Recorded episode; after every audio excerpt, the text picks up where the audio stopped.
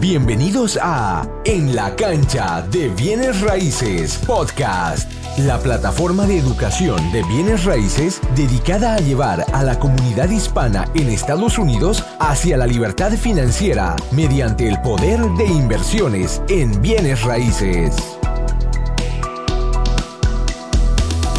Bienvenidos a En la cancha de bienes raíces podcast. Soy Cristian Guaman y el día de hoy tengo a unos invitados jóvenes pero exitosos. Ellos están en la cancha de bienes raíces, los famosos hermanos Donis. ¿Cómo estás, Kedwin, Jeffrey, Kenneth? ¿Cómo están? Muy, bien, gracias. Muy bien, gracias a Dios. ¿Y usted? Me parece fenomenal. Me encanta ver jóvenes. Les estaba comentando que no es todos los días que veo jóvenes exitosos como ustedes y más importante que quieran dar de regreso a la comunidad hispana. Entonces, muchas gracias por eso. Y el día de hoy, para los que están escuchando el podcast, vamos a hablar de sindicación. Vamos a hablar, bueno, primero, ¿quiénes son los hermanos Donis, que se están volviendo muy famosos? Y, y segundo, vamos a hablar sobre sindicación, lo básico, lo fundamental y más importante para inspirar a todos nuestros jóvenes en la cancha de bienes raíces que dicen, no tengo crédito, no tengo dinero, no tengo... Entonces, obviamente los hermanos Donis están siendo, teniendo un éxito muy grande en el lado de sindicación. Y una cosa, ojo, voy a comentarles, una cosa es tener éxito eh, a los 21, 22, 24 años invirtiendo en bienes raíces en casas, etcétera. Pero otra cosa es en sindicaciones, en propiedades multifamiliares de 50, 100, 200, 300 plus unidades. Entonces, es un nivel obviamente muy alto donde se requiere un análisis de flujo de dinero extraordinario, porque si haces eso mal, el negocio no funciona.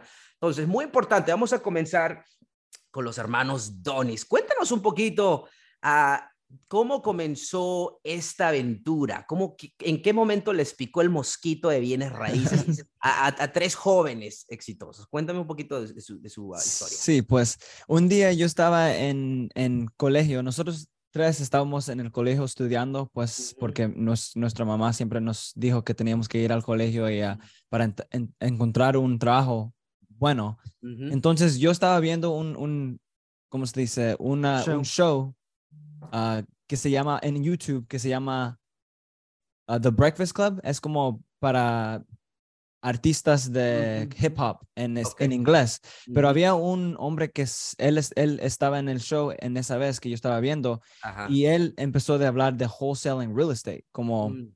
y, y, me agarró la, la, atención y yo les dije a ellos que esto es algo que nosotros podemos hacer y este hombre está diciendo que podemos hacer mucho dinero y esto y, y yo pensé, entonces nosotros pensamos que era algo ilegal pero como, como usted dijo, fue la cosa que nos dio, nos picó el mosquito. Entonces ya después de, de darnos cuenta que es algo que en, realmente se puede hacer, eh, nosotros empezamos a, buscar maneras de tratar de encontrar esa primera casa.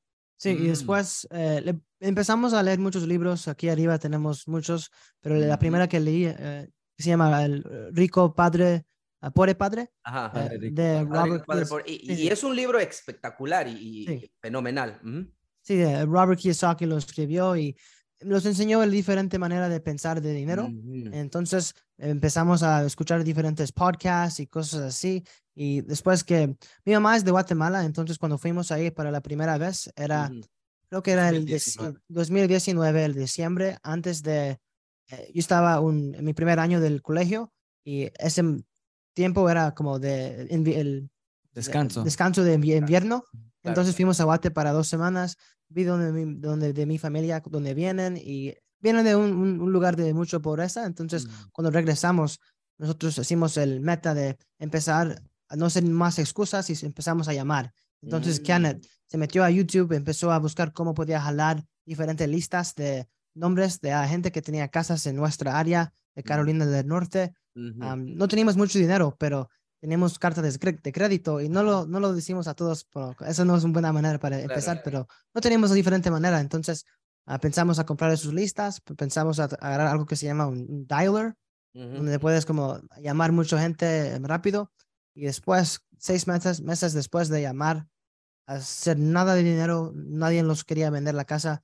Al fin agarramos el primer trato, uh, después agarramos otro y así empezamos, pero sí, de, ahí. ¿Y hace cuánto fue eso? Eh, ¿Cuándo fue el primer trato, Jeffrey, cuando comenzaron? Era en mayo, el 20, el 2020. 20 y 20 de mayo. O sea, esto era durante el corona, ¿verdad? Corona, ajá, exacto. Wow, Entonces, increíble. como, como yo dije, nosotros estábamos en la escuela y fue cuando pegó Corona muy duro. Entonces, nosotros, a, a nosotros nos mandaron para la casa de la escuela, del colegio, y nosotros tres, porque antes nosotros empezamos, estábamos solo en llamadas y no estábamos haciendo mucho tiempo porque teníamos que estudiar al lado también, a Mm. hacer llamadas y a trabajar. Pero ya después de mandarnos para la casa, ya nosotros decidimos, decidimos a hacerlo como más de full time, entonces más, más horas todos los días y enfocarnos en, en eso. En- Entonces, hace menos de tres años, dos años y ocho meses o algo así, comenzaron con wholesaling, ¿ok? Y hay múltiples llaves al del éxito que hasta el momento. Pero primero quiero que les comentes, porque muchos no te conocen, ya comenzaron con wholesaling, son jóvenes, obviamente, muy jóvenes. Eh, creo que dijeron 21, 22, 24, ¿verdad? Algo así. 21 y 24. Sí. 21, 24. Eh, un éxito, obviamente, a su nivel, pero cuéntame más o menos en este momento, comenzaron con wholesaling en- hace dos años y ocho meses. Vamos a saltar el día de hoy. ¿Qué es lo que han hecho hasta el momento? Hablemos un poquito de eh, en, en qué sociedades se han metido, qué, cuál es su experiencia, porque quiero que la gente tenga una idea dónde comenzaron, dónde están y vamos a comenzar a entender cómo ustedes pudieron hacer eso. Pero ¿dónde están ahorita el momento? Sí, ah, ahorita eh, somos socios en más de un mil unidades aquí en el, el los estados de North Carolina del Norte. No tenemos. Y para los que no han escuchado, dijiste mil unidades, ¿verdad? Más de Sí. mil unidades. Estás, Más de en mil. sociedad Multifamiliar. o de en propiedades, para los que no conocen propiedades multifamiliares, Son hablamos apartamentos. de apartamentos, de edificio de apartamentos que de inversión. Y siempre hablamos de propiedades multifamiliares y vamos a hablar un poquito de, de la diligencia detrás de todo esto, pero mil unidades están en sociedades y vamos, a enco- vamos a aprender qué significa eso, pero quería que ustedes lo comenten para que la gente tenga una idea. ¡Wow! Tres jóvenes exitosos comenzaron hace dos años, ocho meses con wholesaling y míralos ahora, ¿no? Entonces, ahora que tienen la perspectiva, regresemos al comienzo. Wholesaling. Veo claves de éxito de ustedes. Uno es la decisión, ¿no? Mm. La decisión de crear un cambio. Uno. Sí. Dos, educación. Veo los libros detrás de ustedes y, y para todas las personas que están viendo, quizás unos tiene 40, 50, y dicen, pero o sea, son jóvenes y, y siempre buscan excusas. Van a decir, es que son jóvenes y bla, bla, bla. No, no, no. Eso es algo, yo les argumentaría a esas personas, tú puedes leer los mismos libros y tú tienes Sí. el doble de experiencia de vida de ellos. Entonces, tú deberías ser un mejor negociante. Tú deberías entender la psicología humana. Entonces, esa es la ventaja, nunca es tarde. Y en el otro lado, la inspiración que ustedes hacen a los jóvenes, porque muchas personas salen y piensan que la universidad es la única manera, ¿no? Entonces, muy importante, eh, uno, la decisión de cambiar y de crecer, y dos, la educación y con los libros. Y es muy importante que lo, pueden- lo tienen atrás de ustedes, los libros que han leído, Sí. muy importante. Y ahora que hablamos de los libros, ¿cuál sería el libro que les ha ayudado más en el lado de multifamiliar, particularmente? Si Sí, es una buena pregunta. Hay un libro que se llama Best Ever Syndication, um, que- escrito de un señor que se llama Joe Fairless. Ok. Y él nos enseñó mucho. um, es como A, A C, todos los, los pesos que tienes que tomar para eh, aprender cómo empezar. Y nosotros eh, tomamos mucho como um, de sus cosas y los ponimos, los implementamos a nuestro negocio. Ok, sí, ¿Cómo se llama el libro? sí. ¿Cómo se llama el libro una vez más? The Best Ever Apartment Syndication. Best book. Ever Apartment Syndication. Para todos los que quieren aprender, eh, ese libro me parece fenomenal. Yo personalmente lo voy a leer también. Eh, y honestamente creo que lo tengo, no lo leí, pero está ahí. Sí, es muy Entonces- fenomenal. Muy, muy importante, chévere. Entonces, se educaron, hicieron sus primeros wholesales, leyeron, leyeron libros. Desde, desde su primer wholesale hasta, ¿cuánto tiempo pasó hasta que agarraron su primera asociación con una propia multifamiliar? ¿Cuánto tiempo pasó? Sí, lo cerramos la primera en octubre, octubre 2021. Ah, entonces era un, un año y seis meses, creo, Ok, algo así. ok, un año y seis meses. Y estaban los tres enfocados, all in, estaban todos enfocados, Sí. o sea, estaban leyendo, llamando, estaban aprendiendo todo, enfo- un enfoque total. Ahorita ustedes están en, ah, no, no están yendo en college, esto es full time para ustedes entonces. es full time. Sí, Sí, nos- sí. nos, eh, Ah, correcto, ahí, ahí la otra clave es el compromiso, porque eso es un compromiso. Sí. O sea, no están yendo a la Sí. universidad y es un compromiso, all in. Esa es una clave también. Mucha gente, no importa la edad, no importa dónde uno es, es el compromiso. Uno, hay que comprometerse y hay un sacrificio detrás de todo compromiso. Entonces, muy importante. Sí. Ok, entonces, eh, cuéntame un poquito ¿qué es sindicación? Si pudieran resumirlo, cuando alguien dice, hey, yo hago sindicación, ¿qué significa eso cuando hablamos de eso? Para las personas que no saben de sindicación. Sí, cuando nosotros lo que estamos decir es cuando uno agarra algo, no importa qué es, uno puede ah, comprar cualquier cosa, pero para nosotros es apartamentos. Entonces, cuando uno encuentra un apartamento y agarra como más de muchos inversionistas y ellos ponen su capital adentro de esa propiedad para todos juntos comprarlo. Y muchas veces esos inversionistas no pueden ah, comprar eso solo y por eso hay mucho poder en combinar el dinero juntos para comprar algo que solos no, no podrían comprar. Porque es más grande. Y también es, pues, también agarran un beneficio, un beneficio como un...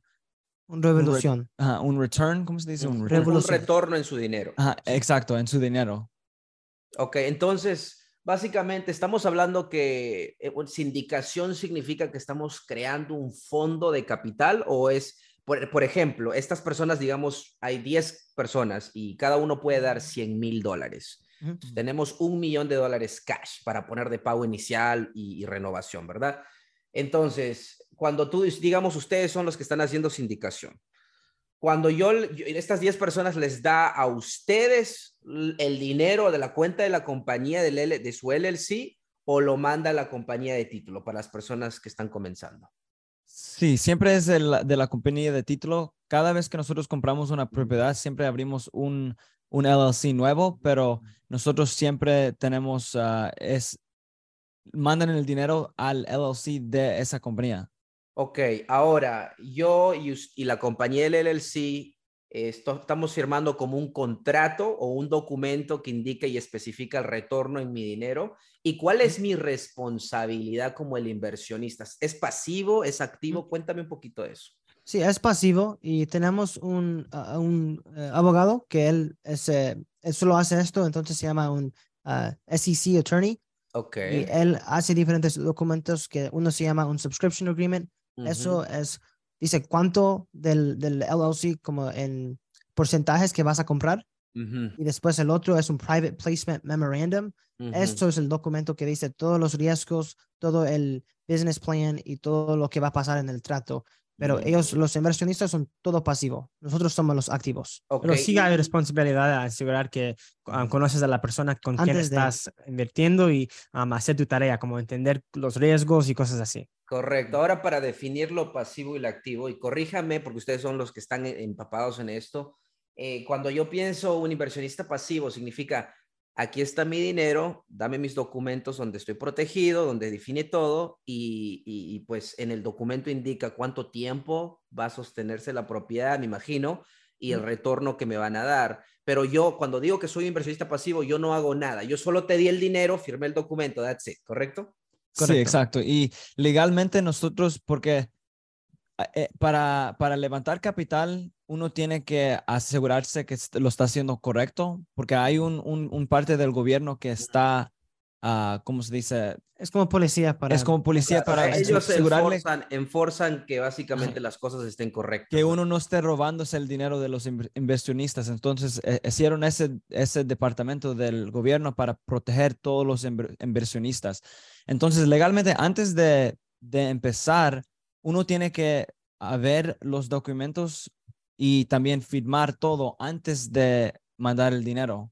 Entonces nosotros, si uno nos manda el dinero antes de leer todo y firmar todo, nosotros tenemos que mandar el dinero de regreso. Ok. Y muchachos, una pregunta. Em, para yo darte el dinero, ¿tengo que ser inversionista acreditado o no? Eso depende del tipo de oferta. Tenemos uno mm. que se llama 506B.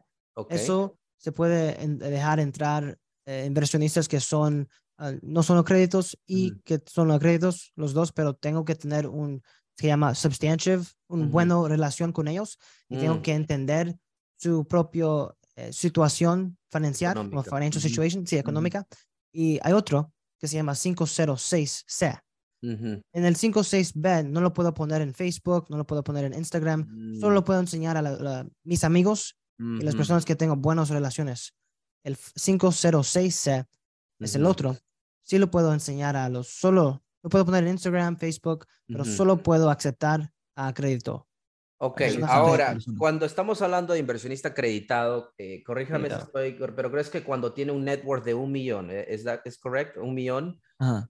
Es- un millón o si están, si han hecho 200 mil dólares al año para dos años ah, Ok. como ah, seguidos. Corre- más de 200 mil en los últimos dos años, eh, ¿verdad? O, o que tiene Cada un año. patrimonio- O tienen que ser tres. o que tengan un patrimonio de un millón en, en- en- financieramente. Ajá, ok, exacto. ahora, ese es el caso. Ahora, una pregunta genérica. Si un inversionista acreditado te está dando 100 mil dólares y otro inversionista no acreditado te está dando 100 mil dólares, en esas dos diferencias de la oferta, las dos ofertas que acabas de decir, ¿alguna oferta te da mejor retorno que otra? ¿O mejor, o te asegura mejor? No, ¿verdad? Es- No. Depende del trato. No. Depende del trato. Sí, Sí. trato. Ok, perfecto, excelente. Entonces, ok, cuando hablamos de sindicación, yo soy el inversionista, te doy el dinero, soy inversionista pasivo. ¿Qué significa ser inversionista activo? Ya te doy el dinero a la compañía, ¿qué es lo que hacen ustedes? Sí. Pues siempre tenemos que a, a ir, a salir, a tratar, a, a hallar un, un complejo que están vendiendo. Y yo soy el que hace todo eso y nosotros tenemos que a, encontrar y a ver en persona y también underwrite muchos para poder hallar uno que sí es buena inversión para nuestras inversionistas. o Sí, el, el primero que encontramos, él tenía que buscar más de 200 ah, Mm, propiedades antes que encontramos esa. Y después que lo encuentras, tienes que hacer el due diligence, tienes que sacar a tus compañías para ah, caminar la propiedad, asegurar que todo, todo ya sabes y todos tus números están ah, buenos. Después que ya lo pones bajo de contrato, hay que empezar a levantar el capital. Y Kelvin tocó en este punto. Si uno, una persona como que es pasivo y tiene 100 mil ah, para invertir, si ellos quisieran comprar un apartamento que es, el valor es 10 millones, no lo pueden hacer solo. Pero con nosotros, todos juntos, a- a comprar una propiedad que es 10 millones, que vale eso, pero necesitamos a encontrar toda esa gente y todo eso toma mucho trabajo. Entonces, eso es al- algo más que hacemos. Después que cerramos, hay que también ejecutar el, el business plan. Y eso es- también plan. es que el- otra cosa que hacemos también. Sí, porque normalmente lo que nosotros hacemos es, porque cada apartamento es como un negocio, entonces el- los negocios lo valoran, depende en lo que produce en, en, en dinero. Entonces nosotros buscamos apartamentos que están muy bien en, muy bien en las condiciones, solo que están un poquito viejos, se, se miran viejos. Entonces nosotros entramos a cada unidad, cambiamos el piso, cambiamos la- las cocinas, los gabinetes, el, el countertop, Ujú. um, todo, comparado a otros que ya están rentando a un nivel más alto y subimos la renta. Entonces, ya subiendo la renta, subiendo todas las rentas en las unidades, subiendo el, el, el, el dinero que hace y después subie- subiendo el, Valor. el valor. Así Correcto. lo hacemos. Así buscamos ah, Sí. los, los tratos. Ok, vamos a descifrar porque dijimos mucho, bueno, dijeron mucho en los últimos tres minutos. Yo sé exactamente cómo explicárselo a ellos para que lo, lo- lo puedan entender muy bien. Pero una pregunta personal mía, eso de levantar capital, eh, obviamente, usualmente se hace antes de que, o antes o paralelamente que estemos buscando un trato, o lo buscas cuando ya tienes un trato bajo contrato. ¿En qué momento se apalanca? ¿En los tres o en, en un- en una fase específica? Todo de arriba, todo, porque a, a veces uno puede quiere decir que antes, ¿verdad? Es más fácil así. Es lo ideal. mucho claro. menos tres, pero a veces es duro para tener como 3 millones o 10 millones todo en, en el mismo tiempo antes de ponerlo bajo de contrato. Entonces, antes yo estoy haciendo llamadas, ya tengo personas en mi network que puedo llamar a ver si están interesados a ayudarme o invertir, pero después solo con no- el, el proyecto no va esperar para que tú a tener todas las cosas en, en lugar, entonces todos los tres. Sí, pero siempre empezamos a tener esas conversaciones para saber a quién podemos ir en caso que encontramos una propiedad. Ok, excelente. Entonces, básicamente, eh, perfecto. Entonces, comencemos un poquito retrocediendo. Vamos a retroceder un poquito. Sí. ¿Dónde, ok, dónde encontramos estos tratos? Y hay que comenzar, ¿qué tipo de trato? Porque tenemos que definir lo que llamamos, y todos los que están en la cancha entienden, una propiedad llave a mano sería una propiedad ya renovada, lista, estabilizada, ¿no? La otra sería una propiedad con valor añadido, un edificio multifamiliar donde la condición puede ser mejorada y la renta puede ser subida a un nivel de mercado o donde simplemente los dueños no han sido agresivos y no tienen la renta del mercado. Quizás nunca lo han subido en los últimos tres años la renta posiblemente. Entonces, o creo que también pueden algunas compañías que están manejando no lo manejan muy bien y hay como hoyos de ingreso que no lo están utilizando, ya sea rentar garajes, bla, bla, bla. El punto es el siguiente. En el negocio de multifamiliar, y estoy refiriéndome al, negocio de sindicación que están haciendo los hermanos Donis, estamos específicamente enfocados en propiedades con valor añadido, ¿correcto? Sí. sí. Porque lo que queremos es comprar esta propiedad multifamiliar de 100 unidades, un ejemplo, y queremos subirle la renta, maximizar la renta. ¿Por qué? Porque si maximizamos la renta, vamos a incrementar lo que llamamos nuestro ingreso operativo neto, que es el NOI, el famoso NOI. Háblenos un poquito del NOI. Quiero su versión, más o menos eh, la versión del Net Operating Income. ¿Qué es el NOI para todas las personas que no saben? Ajá, exacto. Entonces, cada propiedad tiene la renta que lo cobra a cada a cada persona que vive ahí. Pero también para mantener la, la grama, para, ah, para tener las personas en la oficina, para todo, cada vez que uno llama porque se quebró algo en, en la unidad, hay cosas que la propiedad, hay gastos en, en el negocio, porque cada propiedad es negocio. Entonces, ya después de a, a, ya después de todo el la renta, Ajá menos todos los gastos, ya se agarra el NOI, que se dice, como, como le dijo usted. Ajá, el NOI o, ingreso operativo neto. Y, para lo, ah. y, es la verdad, o sea, ingreso de renta menos los gastos de operación, menos, uh, básicamente, no, menos los gastos de operación te va a dar el ingreso operativo neto, obviamente. Ahora, ¿por qué es importante? Los que no están en la plataforma, tenemos una clase de propiedad multifamiliar. Hice un ejemplo de una propiedad de seis unidades que le llamo el elefante de inversión, pero el análisis es lo mismo. Cinco unidades o más, obviamente es un poquito diferente cuando hablas de 200 unidades, pero el análisis, el cap rate y el impacto del cap rate, el NOI, eh, el, punto es, señores, el punto es, maximiza tu ingreso operativo neto, ya sea subiendo la renta o minimizando los gastos de operación. That's it. Eso es lo que tiene. Ahora, usualmente, para subir la renta, tienes que hacer actualizaciones a la propiedad, ¿verdad? Y ahí es donde lo que estaba hablando eh, Jeffrey sobre ejecutar el, plan de negocio, a lo que se refiere eh, sistemáticamente actualizar las unidades, mientras paralelamente que estamos rentando las propiedades. Ah. Entonces, muy importante. Ok, entonces, nos, ustedes se enfocan en propiedades con valor añadido. La pregunta de un millón que todos se preguntan, ¿cómo demonios encuentro propiedades con valor añadido? Porque he escuchado que el mercado está pero muy competitivo, todos quieren valor añadido eh, y me imagino a esa escala también hay competición. Y hablemos los tratos ustedes que han hecho. El 80% de esos tratos ha sido fuera del mercado o ha sido de relaciones con brokers de propiedades multifamiliares. Cuéntanos un poquito de lead, lo que llamamos en inglés lead generation. ¿Cómo así mm. han obtenido, eso?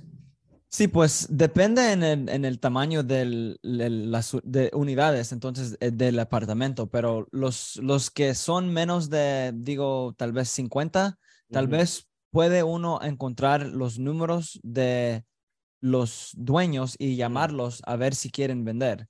Los que son más grandes son por agentos. Entonces, los de agentos, uno tiene que tener una, relación con, los, con el agente porque es agente de multifamiliar. Ellos tienen que saber que uno tiene el poder de cerrar el trato porque cuando uno va bajo contrato y también e, esto creo que no importa en, en el tamaño, pero cuando uno va bajo contrato en un apartamento, no es como una casa. En una casa se puede cerrar en 45 días o menos. en, normalmente con apartamentos toma 60 días a 90 días o más para cerrar uno. Entonces, si, si, eh, si ellos escogen un comprador que no puede o no tiene la experiencia que, y no cierra, ellos pierden todo ese tiempo y a veces uno pierde tiempo, pierde dinero. Entonces, ellos quieren saber que lo conocen a uno, que es un, pues un precio que les gusta al, al, al, vendedor y que uno puede cerrar y Sí. agarrar el, el, el, ¿cómo se dice? El, el mortgage, el Ajá. loan. Sí, pero de esas dos maneras. Puedes ir directamente al, al- al dueño o puede ir al broker, lo, deci- lo decimos nosotros, pero agente, que ujú. es, son los que también están llamando a los dueños, pero eso es su trabajo. Ellos ganaron una comisión cuando lo venden y por eso ellos le gustan ah, escoger a los compradores muy, muy específicos, porque si ellos no cierran, no, no, no ganan dinero. Yeah. Correcto. Había un estudio que alguien hizo que enseñó que, ah, que, que buscaron que más del 90% de los apartamentos que tienen más de 100 unidos, am, Unidades. unidades ah, mueven con un broker. Eso quiere decir que tu tiempo tal vez es, me- es mejor gastado en, am, en, en hacer las relaciones con esos brokers en vez de ir directamente a los dueños. Correcto. buscando. eh, excelente. Y me lleva al punto de lo siguiente, muchachos. Muchas veces yo hablo del principal, el, el principio o el, eh, ¿cómo se dice? The Pareto Principle en inglés. ¿no? Mm. Eh, y básicamente, para los que están escuchando y nunca lo han escuchado, el principio Pareto se podría decir. Y eso indica que el 20% de acciones que hacemos el día de hoy nos da el 80% de los resultados que queremos. Voy a explicarles un poquito en, en bienes raíces en, en los términos que estamos conversando el día de hoy. Imagínate que en tu mercado de bienes raíces, vamos a decir en el mercado de los hermanos Donis, eh, Carolina del Sur o Norte, es Norte. Norte. norte. Vamos a decir que en Carolina del Norte, ¿y cuál ciudad es la, la ciudad ideal, por ejemplo? ¿Cuál es la ciudad ideal? Durham o Raleigh Raleigh. o, o Charlotte. Ok, vamos a decir que Raleigh. En la ciudad de Raleigh hay el 20% de los brokers que se especializan en multifamiliar dominan el 80% de los multifamiliares en el mercado. ¿Ok?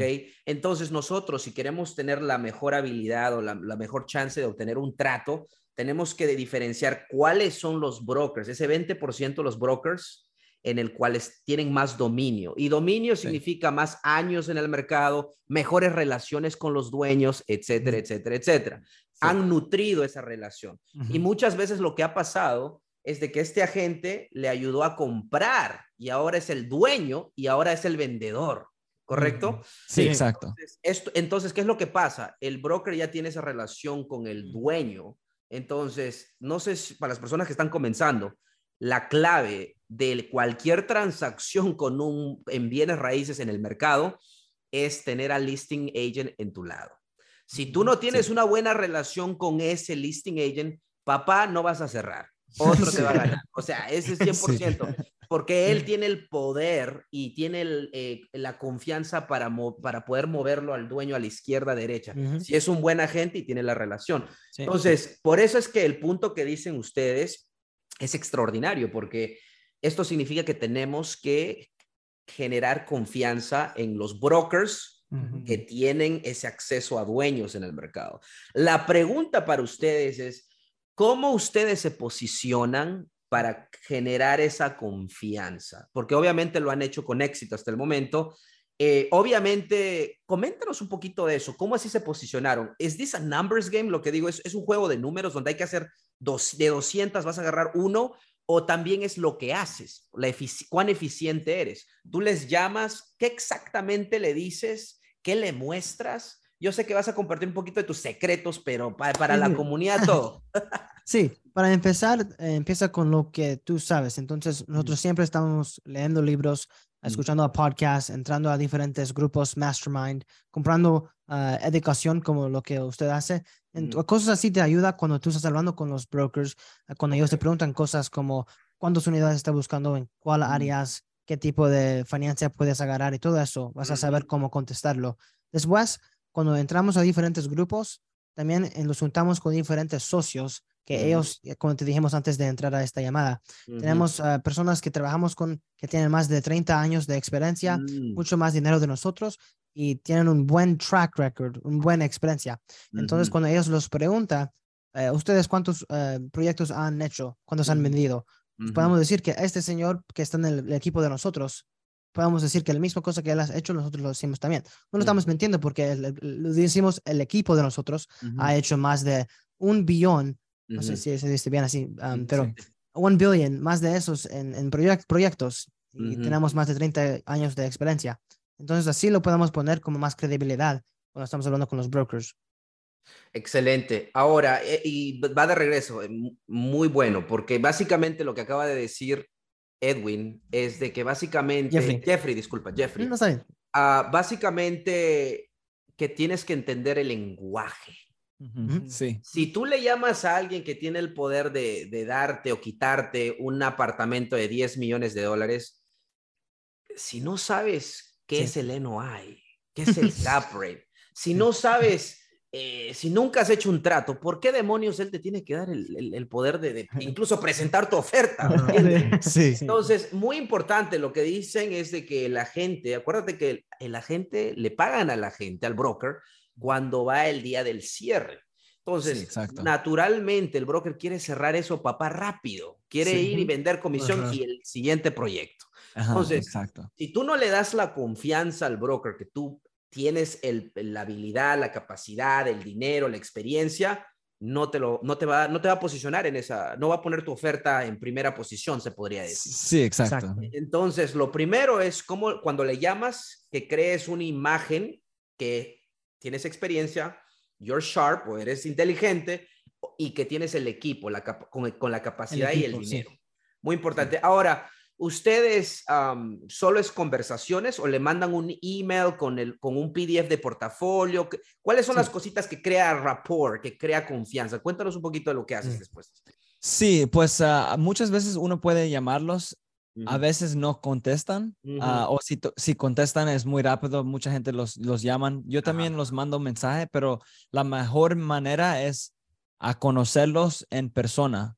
A veces uno puede, unos, a veces ellos tienen, uno puede, ¿cómo se dice? A subscribe a sí, sus mail, a sus ah, correos electrónicos. Entonces ellos los mandan los, los, ah, oportunidades. las oportunidades por correo electrónico, pero uno, ahí en, uno, ellos tienen días y tiempos donde ellos enseñan la propiedad a cada persona que quiere comprar. Entonces uno lo, lo manda mensaje a ellos diciendo que yo quiero ir a verlo ah, para ver si me gustaría comprarlo. Ya. Ya después de que uno sabe cómo hablar, el, como usted dijo, el lenguaje de multifamiliar. Sí, y también como eh, él hace todo, no solo llamar o mandar correo electrónico, pero también, como él dijo, ver y en persona, conocer. A veces él sale a, a comprar un café o después de a ir a ver una propiedad, él sale a comprar los almuerzos, cosas así. Mm. Pero más y más, con el más tiempo que tú, siempre que te mandan un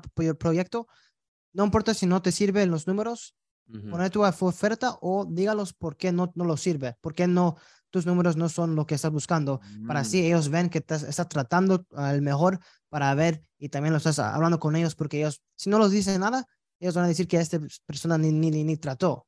Entonces no va a Correcto. perder su Y tiempo. Mira, lo que vamos a, bien rapidito, vamos a romper porque muchas cosas excelentes están diciendo. Una de ellas es el, el- básicamente la ley de la consistencia. A mí me encanta la psicología y la ley de la consistencia indica que un ejemplo que les va a quedar en la mente. Vamos a decir que hay una chica en Starbucks y el chico entra y el chico, vamos a decir que es, es este feo, bajo, gordo, ¿ya? Sí. Y, y obviamente al chico le gusta la chica de Starbucks y la chica de Starbucks pues dice, no me gusta él, pues, nada que ver. La Sí. primera vez que entra. Después viene otra vez, otra vez y viene como 10 veces porque obviamente quiere verla a ella. La primera vez, acuérdate que dijo, ah, ese es un chato gordo feo, ¿eh? Pero la vez número 100 que entró, ahora dice, mmm, ta que más o menos. Viene 200 veces y después dice, creo que está guapo, ¿verdad? Porque es la ley de la consistencia. Lo que ves muchas veces como que ya te comienza a gustar, ¿ok? Mm, Solo sí. por, la, por ver la presencia. Entonces, ese ejemplo es extremo para que se acuerden, pero el punto es, tenemos que tener contacto con ellos Sí. Sí. de contacto con ellos. Me encanta lo que acaban de decir porque una vez que, la, o sea, somos humanos, la gente va a ir a mostrar la propiedad, va a ir a comprar algo. ¿Y por qué no estar ahí a hablar? ¿No? O Ajá. sea, eso es, una, eso es algo que se requiere pelotas, se requiere acción y es estrategia. ¿Ok? Sí. Le podemos dar todas las, las mejores estrategias, pero si no lo toman acción, no, no va a pasar nada. Entonces, Sí. eso es mu- muy importante. Y lo, lo otro que acabas de hablar es de que como si ellos no contestan, obviamente si tienen un trato bien caliente, ¿no? Porque tienen como 100 personas y sus mejores compradores. Pero un trato que no tenga mucho sentido, no va a haber muchas personas. Entonces, ese es un excelente momento para hey, let me see the numbers, let me meet you, let's talk about this. Claro que él sabe, la gente sabe, esto no se va a vender fácil. Y estos parece que tienen la confianza, la capacidad, aunque ustedes sepan que ese proyecto no va a funcionar 100%, posiblemente lo puedan estructurar, quién sabe. Pero el punto es que se posicionan en conocerlo en persona. ¿no? El punto es que van a conversar con ellos y eso crea consistencia. Adicionalmente, crea lo que llamamos en la ley de psicología el compromiso. Crean el compromiso, porque si él está dispuesto en encontrarse con ustedes físicamente, está dedicando tiempo, energía, hay un compromiso. Sí. Hay un compromiso. Y naturalmente, cuando tú mandes una oferta, se va a acordar de ustedes mucho más que un extraño. Eso me parece un excelente consejo Em, ok, eh, ibas a decir algo, eh, creo que te ibas a decir algo, Kedwin. Sí, solo quería decir que la mayoría de personas no contestan esos correos electrónicos. Correcto. Eso es muy, fácil manera para distinguirte de la mayoría de personas. Excelente. Entonces, ya sabemos qué propiedades, propiedades con valor añadido, sabemos cómo vamos a generar estos leads. Eh, y me encanta lo que acaba de decir Kedwan hace unos minutos, que el 90% de estas propiedades multifamiliares de 100 o más eh, se venden mediante brokers. Y tiene sentido porque usualmente los brokers están incrustados en su mercado y hablamos del 20% de agentes que dominan el 80% del mercado. Entonces, esos son los agentes que tenemos que hablar. Hablamos con ellos, excelente. Lo tenemos bajo contrato, ¿ok? bueno, vamos a retroceder un poquito el broker va a decir, muéstrame tus finanzas, ¿no? Muéstrame la carta de preaprobación o el lender, commercial lender. ¿De dónde sale este commercial lender y la confianza con el lender? ¿De un socio, de ustedes, etcétera? Cuéntanos un poquito de eso. Sí, es un socio de nosotros. Entonces, para los proyectos que estamos comprando, ellos valen millones de dólares y necesitas tener suficiente dinero en el banco, se llama liquidity, y también el, el net worth el valor. El valor de usted mismo. Ah, lo que llamamos es la liquidez eh, en el sentido de dinero en el banco y el patrimonio, la riqueza. Usualmente el patrimonio de equidad se podría decir, que tenga un patrimonio económico, ¿ok? Exactamente. Entonces, nosotros no teníamos eso y todavía no tenemos para poder firmar los, los eh, préstamos, pero por eso es muy importante antes de buscar los proyectos que estamos buscando nosotros, que tienen más de 100 unidades, tenemos ese equipo ya, ya completo. Y un señor, él tiene más de 25 años, él tiene mucho dinero y experiencia, entonces él sí puede firmar en esos préstamos. Y así cuando los, el broker les pregunta de dónde van a sacar el, dinero, decimos que tenemos este señor que se llama el KP o Key Principal en el proyecto, él lo va a firmar y también él ya tiene su propio debt broker, se llama el persona que los va a ayudar a encontrar el lender para usar en este proyecto. Y ese Jet Broker, ella tiene muchas conexiones en el mercado con muchas diferentes personas que les puede prestar el dinero. Ellos los ayuda a encontrar el más mejor financia para cada ah, proyecto que hacemos. Entonces, con ese una persona que va a firmar el, el préstamo, él ya tiene todas las otras conexiones. El que lo va el, el, seguro, ese se llama el insurance broker, y también tiene el uh, debt broker que los va a ayudar a encontrar el mejor préstamo. Correcto. Una pregunta ahí. Por ejemplo, cuando tú mandas el LOI o la, vamos a decir que la oferta en este caso, mandas la oferta, eh, en los casos residenciales, los compradores o los agentes quieren un comprobante de fondos, un documento donde diga, Manuel tiene aprobación hasta 300 mil. En lo comercial es un poquito diferente porque ellos no te dan una carta de aprobación, al menos que hagan un, underwriting, ¿verdad? Entonces, coméntanos un poquito el, el, agente, ¿qué te pide a ti? O sea, ¿qué pide del key principal o de la persona que va a firmar el préstamo? Pide, ¿qué, qué, qué pide para asegurar de que hasta el key principal tiene la habilidad de obtener el préstamo? ¿O simplemente le dan el nombre del prestamista, el broker? ¿O qué, qué, le, qué le dan a él para asegurarle que no está perdiendo el tiempo en el lado y que ustedes van a ejecutar financieramente? Sí, normalmente, pues depende. Como si uno está haciendo unos ah, unidades como menos o, más pequeños los apartamentos, uno puede usar como proof of funds o puede hallar un socio que tal vez puede enseñar que ellos tienen el dinero para poder ganar el préstamo o, comprarlo. Pero normalmente cuando es más grande, ellos, a mí no les importa porque, porque son personas que tienen un poquito más dinero, entonces e, eso no es lo que se preocupen.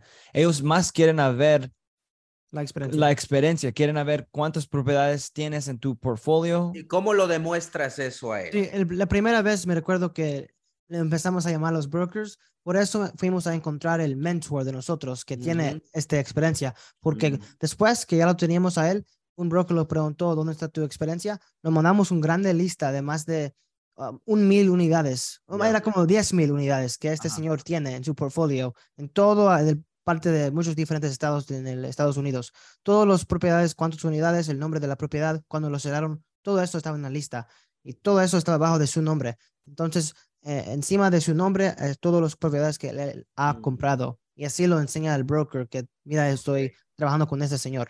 Espectacular. Entonces, simple, ella, el broker hace su diligencia de ver que eso es correcto, bla, bla, bla. Excelente.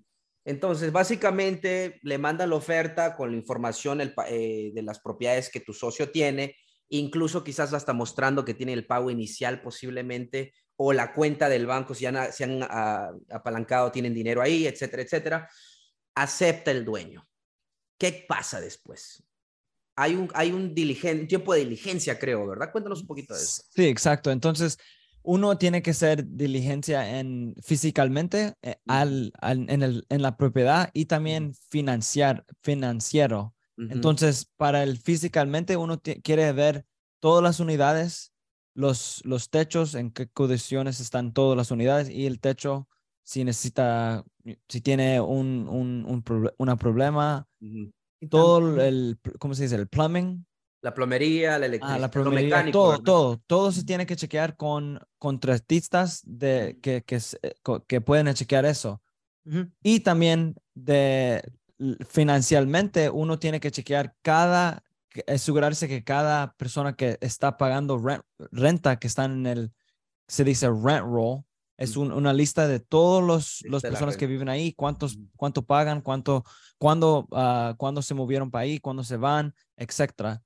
Y tiene que asegurarse que eso está correcto con lo que está entrando en el banco cada mes del dueño. Porque a veces un- unos vendedores antes de vender ponen unos números que no son correctos y uno puede asegurar que es correcto porque el dinero está entrando al banco y al fin del día lo que importa es que está entrando al banco. Sí, no importa lo que dicen que están Sí, uno puede Pero entrar- ustedes, u- por- disculpe que te interrumpa, ¿ustedes básicamente le preguntan al dueño que dé su, su bank statement o simplemente con el property management rent roll nada más? Sí, el A los property dos. management.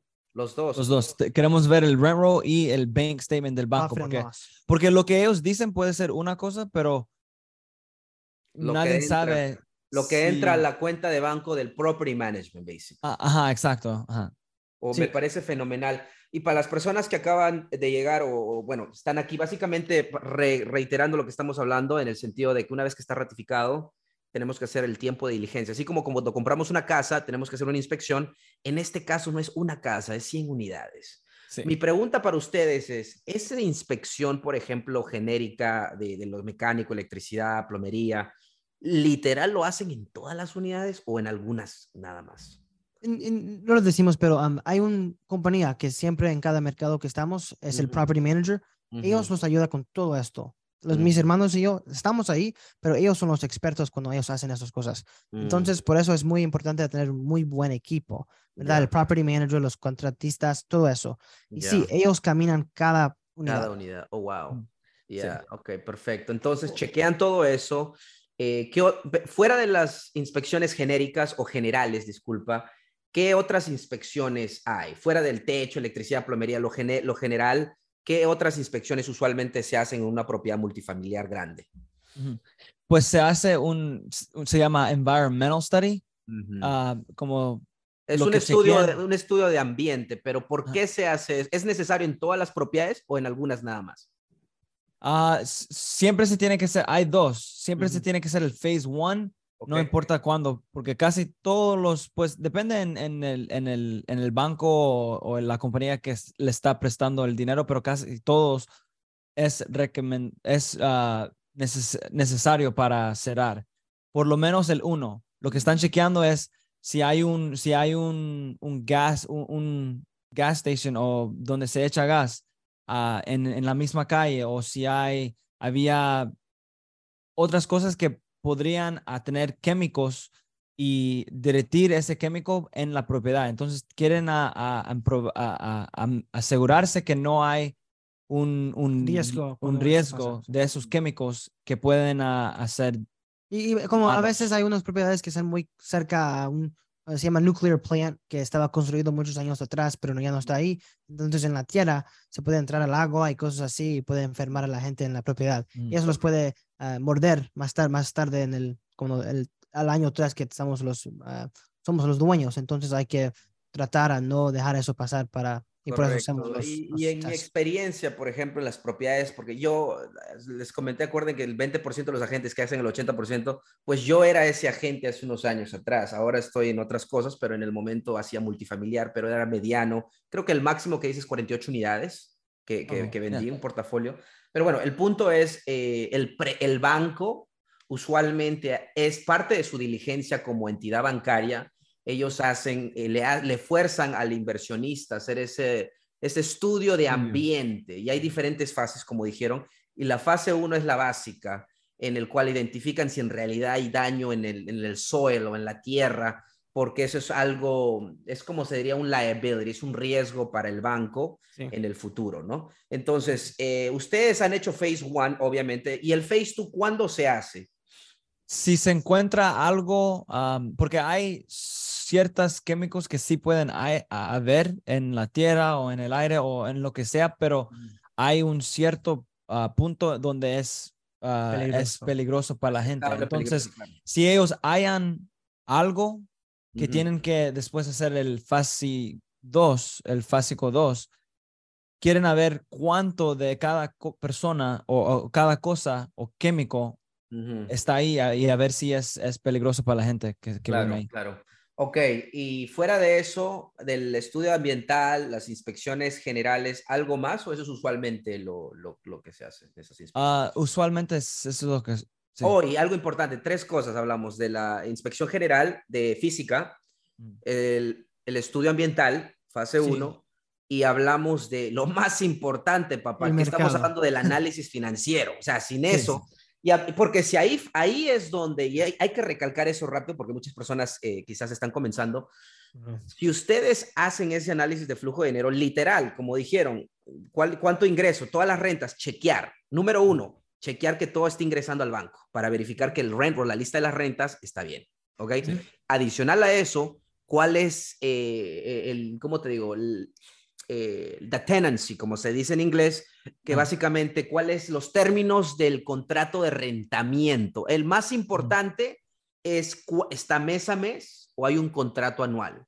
Mm. Paralelamente, necesitamos preguntarle al property manager de esas 100 inquilinos, ¿cuántos están pagando o cuántos están en la corte por falta de pago?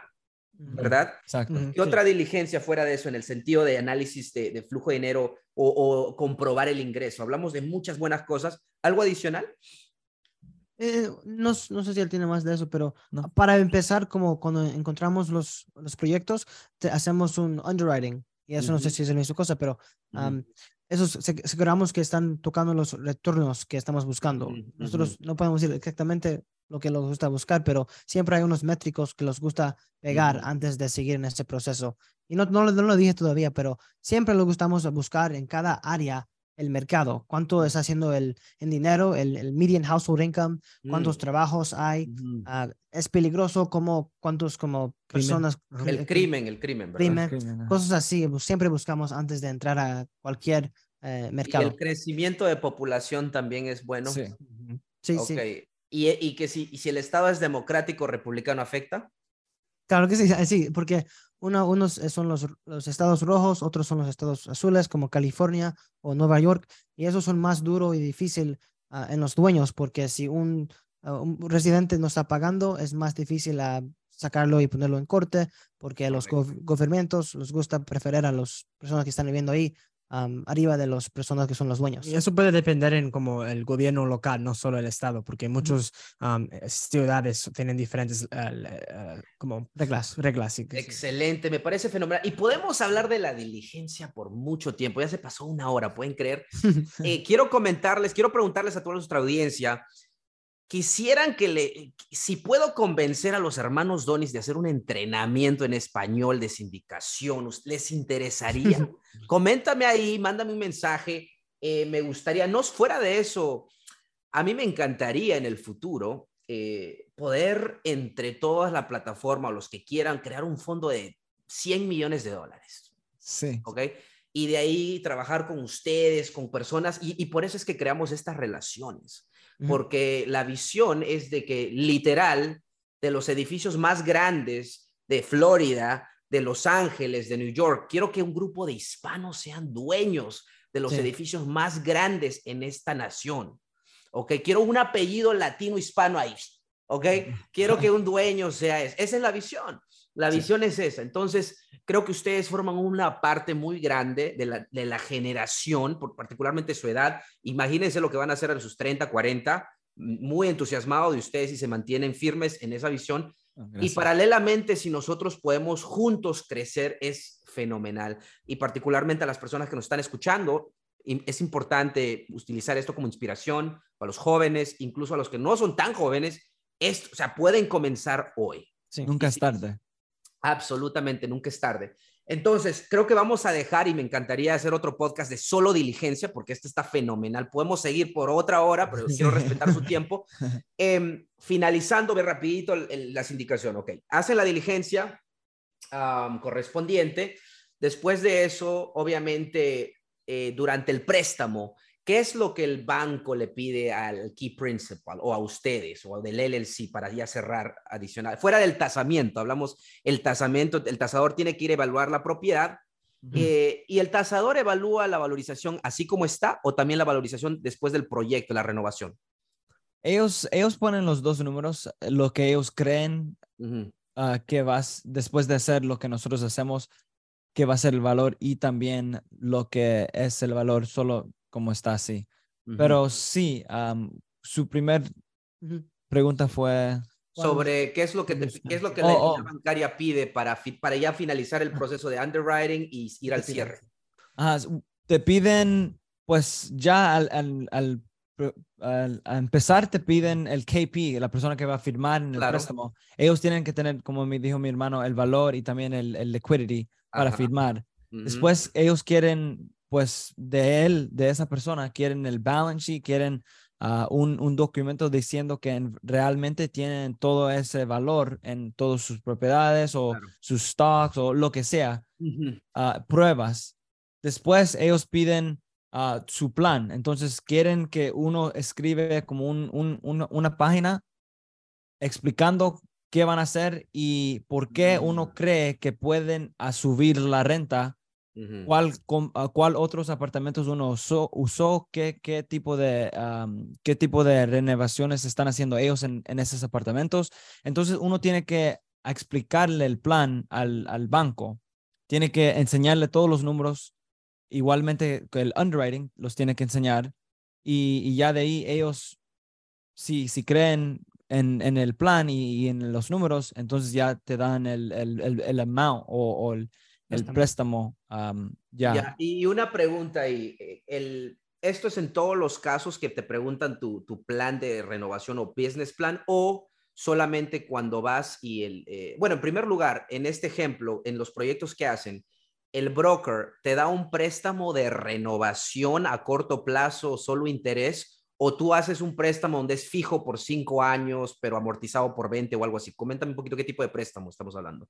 Sí, sí, los préstamos sí son ah, los, los que nosotros usamos normalmente son para tres años, pero se mm. pueden extender dos, dos años si uno quiere. Ah, pero son normalmente para tres años porque es diferente, so hay diferentes tipos de, de préstamos. Hay más, los más grandes compañías como Freddie Mac, uh, Fannie Mae son como agency debt, son más para más tiempo. Entonces ellos no, normalmente no les dan dinero para arreglar el, el, el, apartamento. Eso sería más como para llave a mano, pero para value add, ustedes quieren que el broker también les dé el dinero del banco, el banco les dé el dinero para la renovación también. Exacto, sí. se llama el, se llama bridge loan, pero normalmente entonces el plan siempre es a ir hacer todos los, los ah, arreglos. en 24 meses y después a, refinanciar en tres, ah, tres años. Ok, ¿y usualmente se refinancia con la misma entidad bancaria o con otra? Depende en, en, en el, en el banco. Si unos, si unos tienen, pues eh, ayuda a hacerlo con ellos, pero normalmente es con el agency. Ok, excelente. Entonces, cierran la propiedad, ejecutan el plan. Me imagino que el banco les da dinero uh, mientras que avanzan, ¿verdad? They reimburse you as you go, as you progress. Ajá, para el, para el CAPEX, para el dinero de arreglo, sí. Entonces uno tiene que tener el dinero en el banco para poder hacer el trabajo, pero después, ya después de que uno termine, sí, los enseña el, el, lo que gastó uno y también fotos y ya ellos ya le regresan el dinero. Eh, ok, perfecto. Ahora, renovamos, chévere. Bueno, obviamente eso es otro episodio de manejar al contratista, bla, bla, bla. El business plan y eso tenemos mucho contenido que hacer, ojo. Pero básicamente cerramos la propiedad, no cerramos la propiedad, cerramos la propiedad, renovamos y hicimos, y tuvimos éxito. La propiedad subió de valorización y vamos y refinanciamos, agarramos un nuevo préstamo, interés fijo a largo plazo ¿Qué ocurre con los 10 inversionistas que originalmente te dieron un millón de dólares? Cuéntame qué pasa cuando hay la refinanciación.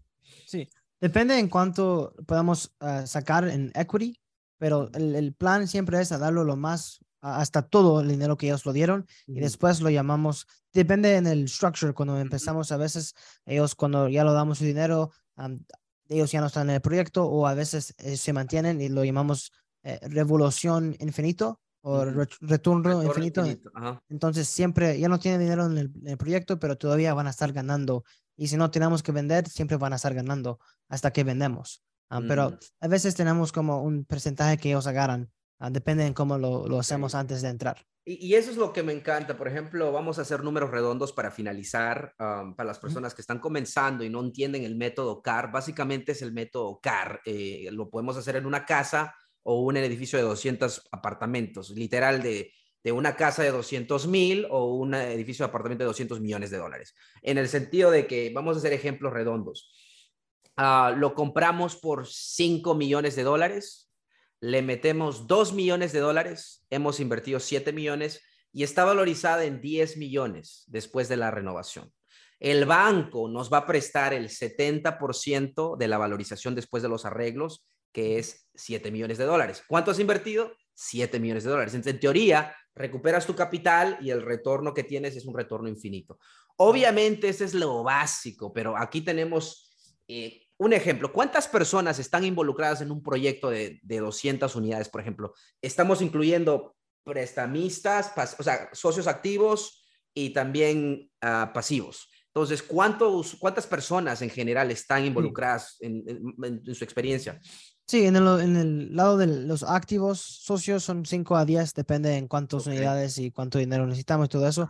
Y en los pasivos depende también, a veces es 40 a 60, depende en cuánto es el mínimo para invertir, a veces es 50, 25 o a veces hasta 100 mil. Entonces, a veces estamos levantando como 16 mil, a veces solo es 5 mil millones, disculpe, 5 millones o 16 millones. Y así es como lo decidimos cuántos ah, inversionistas pasivos vamos a dejar entrar. Mm. Y es otro tema hablar sobre la estructura de, sociedad y todo eso. Tenemos mucho contenido, pero el día de hoy quería presentarles a los hermanos Donis, eh, jóvenes, exitosos, con un futuro muy grande y más importante, que están llevando a la comunidad hispana, igual que nosotros, hacia la libertad financiera con inspiración y ahora y colaborando con la plataforma para poder dar educación a nuestra comunidad. Créanme que lo que están haciendo, aunque no lo crean, y se los dije el primer día que los conocí, le dije, ustedes están inspirando a muchos jóvenes y más importante, están liderando a muchas personas y en el futuro solo van a liderar. Entonces, para mí es un orgullo y honestamente bendecido de poder colaborar con ustedes porque y espero seguir colaborando con ustedes porque es importante dar a nuestra comunidad eh, con su ayuda de ustedes podemos acelerar a muchas personas. A, yo sé que de 10 personas que están escuchando, quizás una o dos se meta al negocio de sindicación de una manera u otra, ya sea prestando dinero, ya sea siendo activo o pasivo, pero el punto es que ya tienen la información y podemos guiarles más. Entonces, con eso, hermanos Donis, muchas gracias el día de hoy últimas palabritas para toda nuestra comunidad hispana que, que quiere aprender más. Adicional a eso, quiero que les comenten cómo les encuentran a ustedes. Eh, yo sé que les van a ver muy seguido aquí en la plataforma también, pero cómo les puede encontrar a ustedes. Pero palabritas de motivación para nuestra comunidad. Sí, yo voy primero. El más importante cosa es lo que, lo, quién estás asociándote con, conmigo. Nosotros siempre eh, buscamos los círculos y grupos más arriba de nosotros para poder aprender y también a poder ayudar, pero así se puede crecer uno mismo. Sí, yo ah, quisiera decir, uh, nosotros como hispanos yo, sabemos que los hispanos trabajan muy duros en, en, lo que sea lo que hagan, pero es muy importante de invertir su dinero y no gastarlo en cosas que no, no pueden, que, que no deben de comprar, pues. Siempre traten de invertir un poquito de dinero porque eso, ese dinero crece y ese dinero está trabajando mientras que usted trabajando también. Mm. Y hay muchas maneras para aprender y puedes aprender para muchos años, pero no vale nada si nunca lo pones en acción, pues es, mm. es importante para tomar acción. Y a, encontrarnos a nosotros, a Donis Brothers, en cada ah, página social, Instagram, TikTok, Facebook, y ah, también tenemos YouTube y un podcast que se llama The Real Estate Monopoly. Excelente, me parece fenomenal. Bueno, hermanos, Donis, muchas gracias por estar el día de hoy en la cancha Bienes Raíces, Kedwin, Jeffrey, Kenneth. Muchas gracias y vamos a escuchar mucho de ustedes en el futuro. Con eso nos despedimos y no se olviden de estar en la cancha de Bienes Raíces.